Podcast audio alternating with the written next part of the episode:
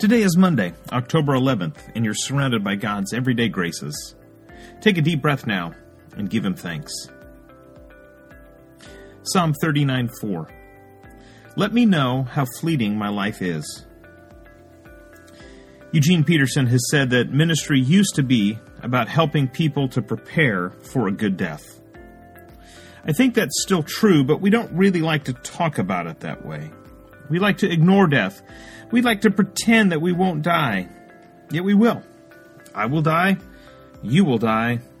We will all die. Maybe that's not the way you wanted to start your day. But in reality, death is not something we should fear or avoid. It's something that we should embrace, or rather, embrace the reality of it. That's what the psalmist is praying about here. He's saying, God, let me know how short my life really is. It sounds like an odd prayer, but it's full of wisdom. I say that because we live our lives as though they won't end. We live as though we were invincible. As a result, we leave for tomorrow what should be done today. Things like forgiving, saying thank you, or just catching up. We put some of the most important conversations on the back burner because we always assume there will be more time. But the truth is, we aren't guaranteed more time. One of the most important conversations we all need to have is with God. We need to accept Jesus as our Savior and surrender ourselves to His Lordship. If that's a conversation you've never had, I would encourage you to do that. And if you've got questions about that, you can contact us at the church office. We'll help you figure that out.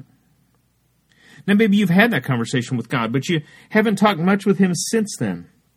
If so, I want you to know that God would love to hear from you one of the practices that when my spiritual life is strong, I do most frequently is that before I lay my head down on the pillow, or right as I do that, I try to make it a habit to play my day back scene by scene.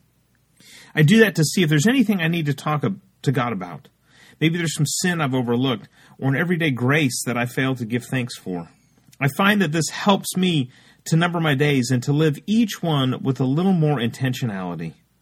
It reminds me to keep my accounts short with God and the people around me. So that way I'm making the most of every day. So today, let's have those important conversations. Let's not put off until tomorrow what we could do and should do today. Lord, let me know how fleeting my life is. Let me know how fleeting my life is. Let me know how fleeting my life is.